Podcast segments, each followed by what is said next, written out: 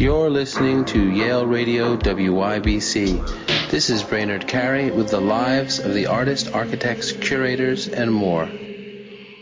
Today on our show, I'm talking with Elaine King. Elaine, thanks so much for being with me today. Well, I'm happy to be here.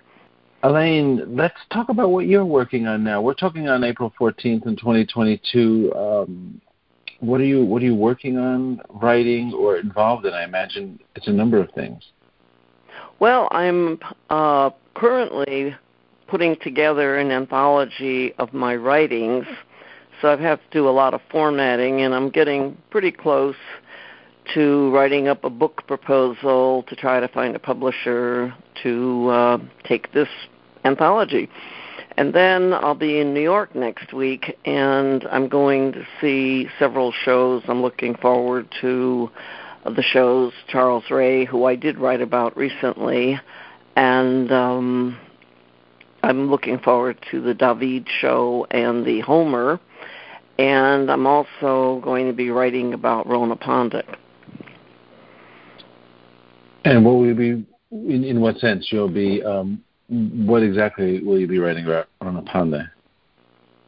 Well, the earlier shows I'm just going to see. The ones at the Met I'm just interested in seeing. But I will be writing a review for Sculpture Magazine on Rona Pondick. And and let's talk a little bit about your anthology of writing because that's a nice way of, of moving into you know your your whole career and, and all the writing that you've done. Um, to put together an anthology is unique endeavor really. You're looking over all of your your previous work. You're i imagine selecting what you think is best and also seeing yourself from another perspective to some degree right? You're looking back on on, on work and um and and in that sense how how is that experience of doing that? You're you're editing i imagine you know in terms of which pieces should make it into the anthology or which pieces shouldn't.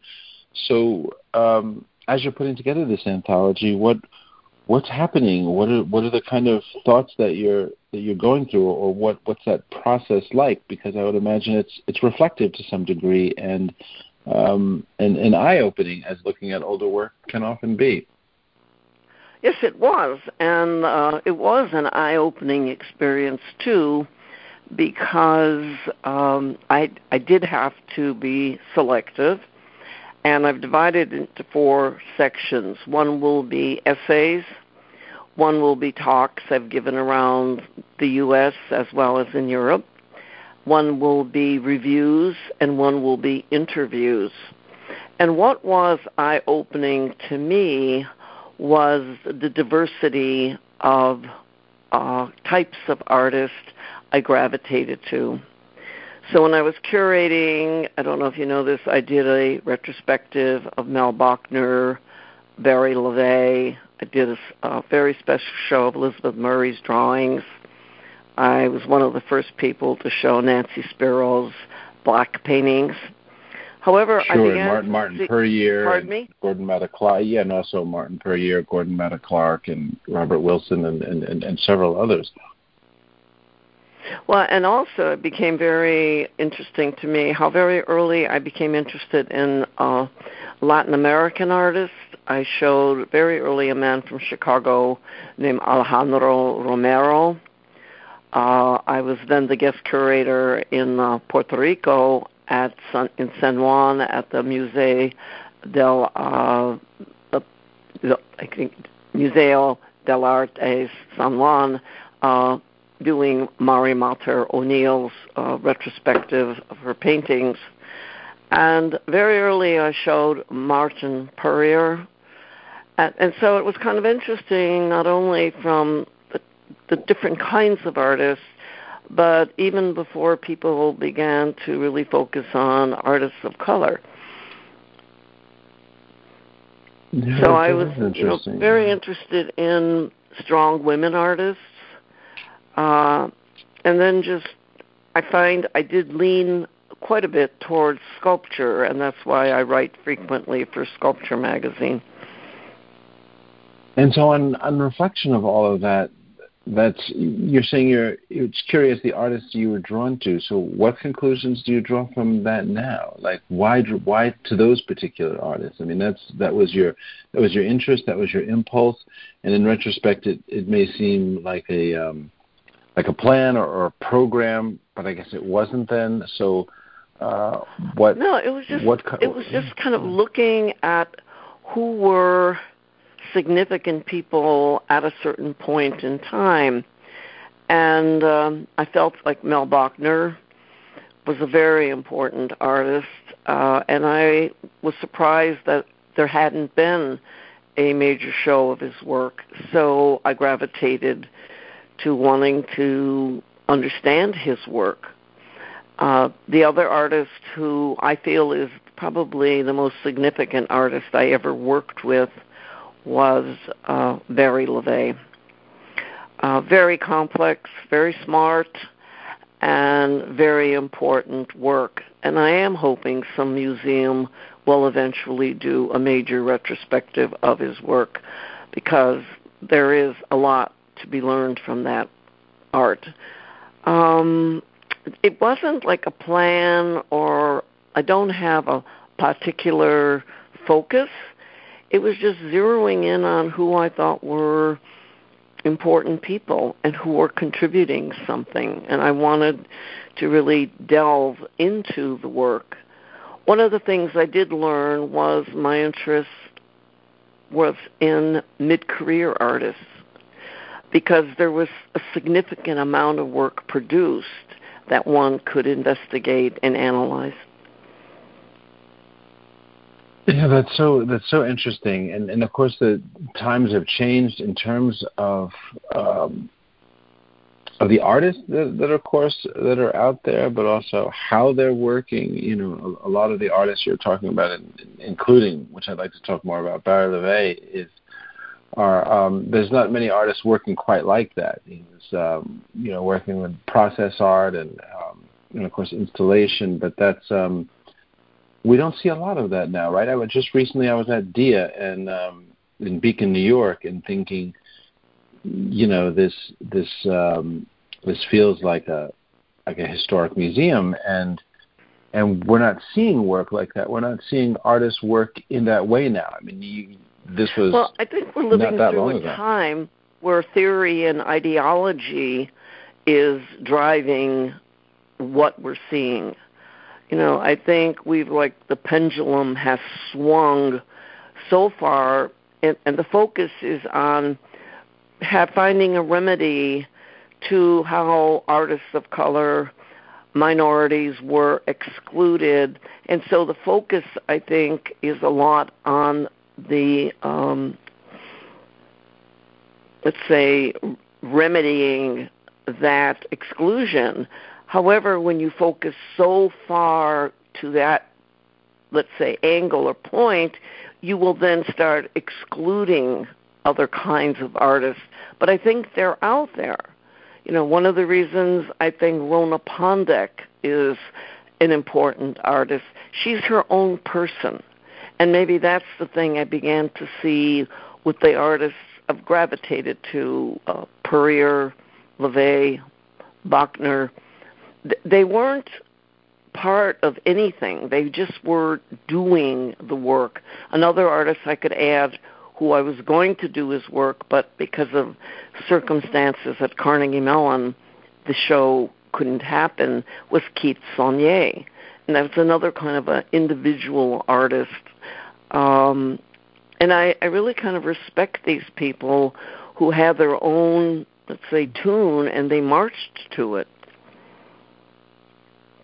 And is that something that's not happening as much now? I mean, as you say, we've come full swing. There's there's some. Um, I mean, we'd like to think that all artists are kind of marching to their own tune. They're kind of creating their own their own world. But that's not happening in quite the same way as it was.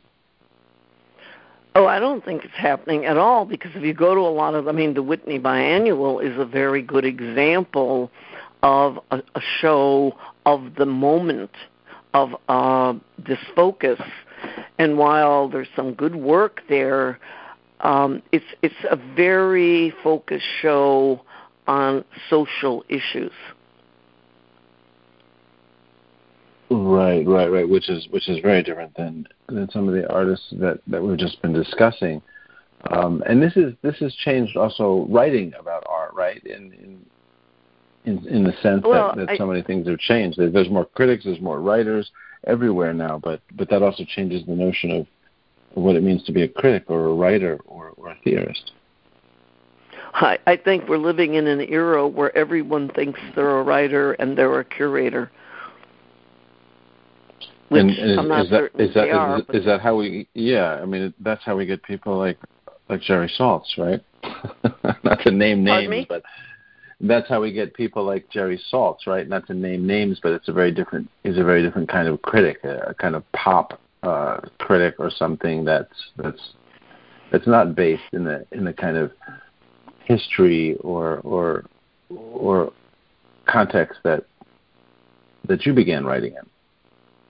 Well, I think you know there are different kinds of critics, and there are different audiences for different critics. Um, very early on, when I was in uh, undergraduate school, I was fortunate enough in a literature class to read the writings of James Agee. And that writing really hit me. Uh, and the reason I say it hit me is that he could use and imbue humor into his critical writing, but he could still be writing critically. I think we're living also in a time where people don't write critically. Um, I think it's more reporting historically, but a lot of venues don't want you to be critical because if you're critical, you could be offensive. And if you're offensive, you could also impact um, advertising and sponsorship. You know, you you put your head out there uh, critically, you can get shot. So, so why is that? Is I mean, is that a uh, function of economics that uh, that that galleries, when we talk about artists like Barry Le Va and, and, and so many others that that you've um, championed in a sense, these were artists whose involvement with the market was something completely different than what the market is today. Is is what you're just saying a function of of, of the market, late capitalism, so to speak? That this this kind of pressure of of galleries to to sell or art fairs to sell, well, well, I and think thus the market reviewers has to support become, that system. Yeah. Beg your pardon? No, no, and I just meant for and, and for reviewers to somehow support that system, but but you're you're talking about the market. Well, the market has changed radically, and so have the galleries. You know, there's a different kind of gallery mentality today. Uh, let's go back to the 80s and, and who were where was Barry Le Va showing? Where was people like Ashley Bickerton showing? Where was Bochner showing? They were at Sonnabend. And that's an old fashioned that was a very old fashioned gallery. And while they wanted to sell, it wasn't the selling as much as for, I think for Ileana was in Antonio was the discovery of significant people. I mean, we have to keep in mind, remember, it was Ileana who first showed us Jeffrey Koons. You know, and mm-hmm. then he exploded into the market. But when he was starting, there, he wasn't Jeff Koons. He became Jeff Koons eventually, but her picking him was not immediately the market. And I think, you know, we also have a different kind of collector today. I think art has become a commodity, and uh, it's part of your diversified, excuse me, diversified portfolio. Uh, back a while ago, that wasn't an issue. So you know, so our times that, have so, shifted. that, that, that's changed how how you write, then essentially, right? That's changed how how uh, how you can approach things as a critic. Mm, I no, I wouldn't say that. I would say as a critic, I really try to look at the art for what it is and I continue to try to write about people who I think are just interesting. There's a really kooky artist up in Provincetown named Jay Critchley, and uh, I did a major interview with him for Sculpture Magazine. Um, you should look up his work. Um, he's not very much in the market, but he's having such an impact of what he does up in Provincetown. Uh, he raises huge amounts of money by events he sponsors, and it goes for helping women who are abused as well as women who are infected with AIDS. Uh, but his work is so inventive. So it's like, what do I write about? I, I still try to look at who's interesting. Mm. I don't care if you're popular. I care if you're interesting. A lot of things that are showcased, you know, when you walk through Chelsea and you walk through some of the galleries, you, you just you know turn your head and go, "Why is this here?" Yeah, absolutely. Um, you know, to to talk a little bit about Barry Le Va because uh, it's a fascinating artist who so recently um, passed away. Pardon, I couldn't hear you. I, am sorry. I could. To talk a little bit about Barry Le Va, the the artist that that you've invested a lot of time in, and is is also a fascinating figure who who so recently died. Um, yes. His his his work has also had a, a big impact on your writing. Well, yes, the work for me. Um, you know, a lot of people look at the work and they don't understand it, but you have to go back into who the artist was. He was trained in mathematics and in uh, architecture. And he was a man who really was fascinated with space and how sculpture occupied space, but what about the space in which things occupy? And I just really became fascinated with his analytical thinking and the problem solving. I have to tell you, when I was writing the catalog for his show, I would sometimes be in tears because I thought, what did I get myself into? I don't know. And there was one section of his work called the accumulated vision. And it was so difficult. And until one day I got this one aha insight into that work, I suddenly couldn't move on. But he was really a continuous problem solver. It wasn't a recipe. It wasn't trying to make money. It was really an artist dealing with what he was focused on. Uh, we also shared an interest in Sherlock Holmes and how Le Va always said he would present you with a lot of clues, but then he would withhold something and leave it to you to solve. So I guess perhaps the impact was the challenge of trying to understand. You know, I don't need to go and look at art where a museum or a gallery has to give me a two page wall piece, and unless I read the information, I cannot comprehend anything I'm looking at. So it, I think there's a balance I, I guess that that's a balance that everyone's struggling with today, in a sense, right? How much has to be said? How much has to be left out? Because of course, that I that idea of Sherlock Holmes and and presenting a certain amount of information, but not all the information, is in my mind what's always made art exciting. That's what brings the viewer in. That's what allows us to to kind of engage with the work, as opposed to um, reading the work as as, as if it's a, a book or something. Precisely, and you really hit the nail on the head because today a lot of work you cannot deny is socially the issues are socially relevant. That I would say yes, yes, yes. However, if really was if someone was that committed to an issue, a cause, why not write a book? is it really an art for a show?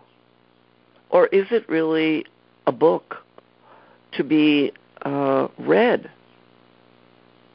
So I think one has to, you know, or some art today is so illustrative that you say, wait a minute, I just saw that on the news. I just saw that on PBS. I just saw that on CNN. Uh, and yet it's almost like a uh, illustration. Yeah, so true, so true. That's very interesting. And um, so, so this anthology of writings. Before I ask you the last question, um, is there anything else you want to say about that? I, I, I hope this gets published soon because I'd love to read that and share that.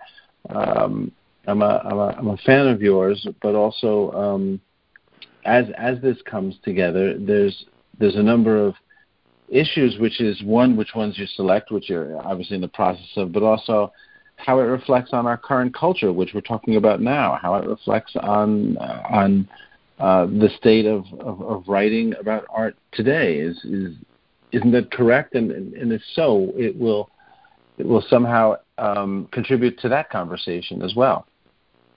Well, my, my biggest thing of wanting to do this anthology is to, you know, try to provide in a volume information about a diverse group of creators.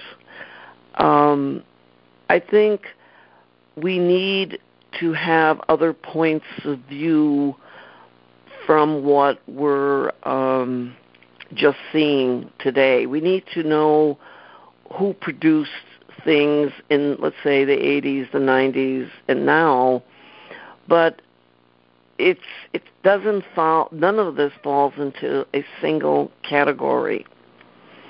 Um, two people whose books have inspired me, and I don't know if you've seen them. Uh, Kim Levin in New York, did a really interesting uh, anthology of her writings. And then last year, Rob Storr. I don't know if you've seen his um, book. But yes, I have. Both, yeah, and I've also interviewed him. Yeah, very, very interesting. Um, yeah, of course. You know, I have a lot of respect for Bob Storr. I, I found his book uh, very insightful to expand my horizons about different artists and different issues. Yeah, absolutely. Um, Elaine, it's been a pleasure talking with you today. I'm I'm, I'm looking forward to the to the anthology, and I, I want to ask you one more question off topic, which is, what are you reading at the moment? Um, I'm reading um, The Magician. Uh, it's a historical fiction about Thomas Mann, and uh, it's by uh, Colin Tóibín, and I really highly recommend it. Uh, it gets you into very contentious period in Europe between the wars, as well as his issues uh, dealing with his uh, homosexuality and hiding that, and yet using that in his writings the dealing with the uh, whole German culture, his creativity. I, I really like the book. Elaine, thanks so much for talking with me today. I, I wish you well in, in, your future work and books, and thank you again so much for talking with and me. And thank you. You're listening to Yale Radio WYBC. This is Brainard Carey with the lives of the artists, architects, curators, and more.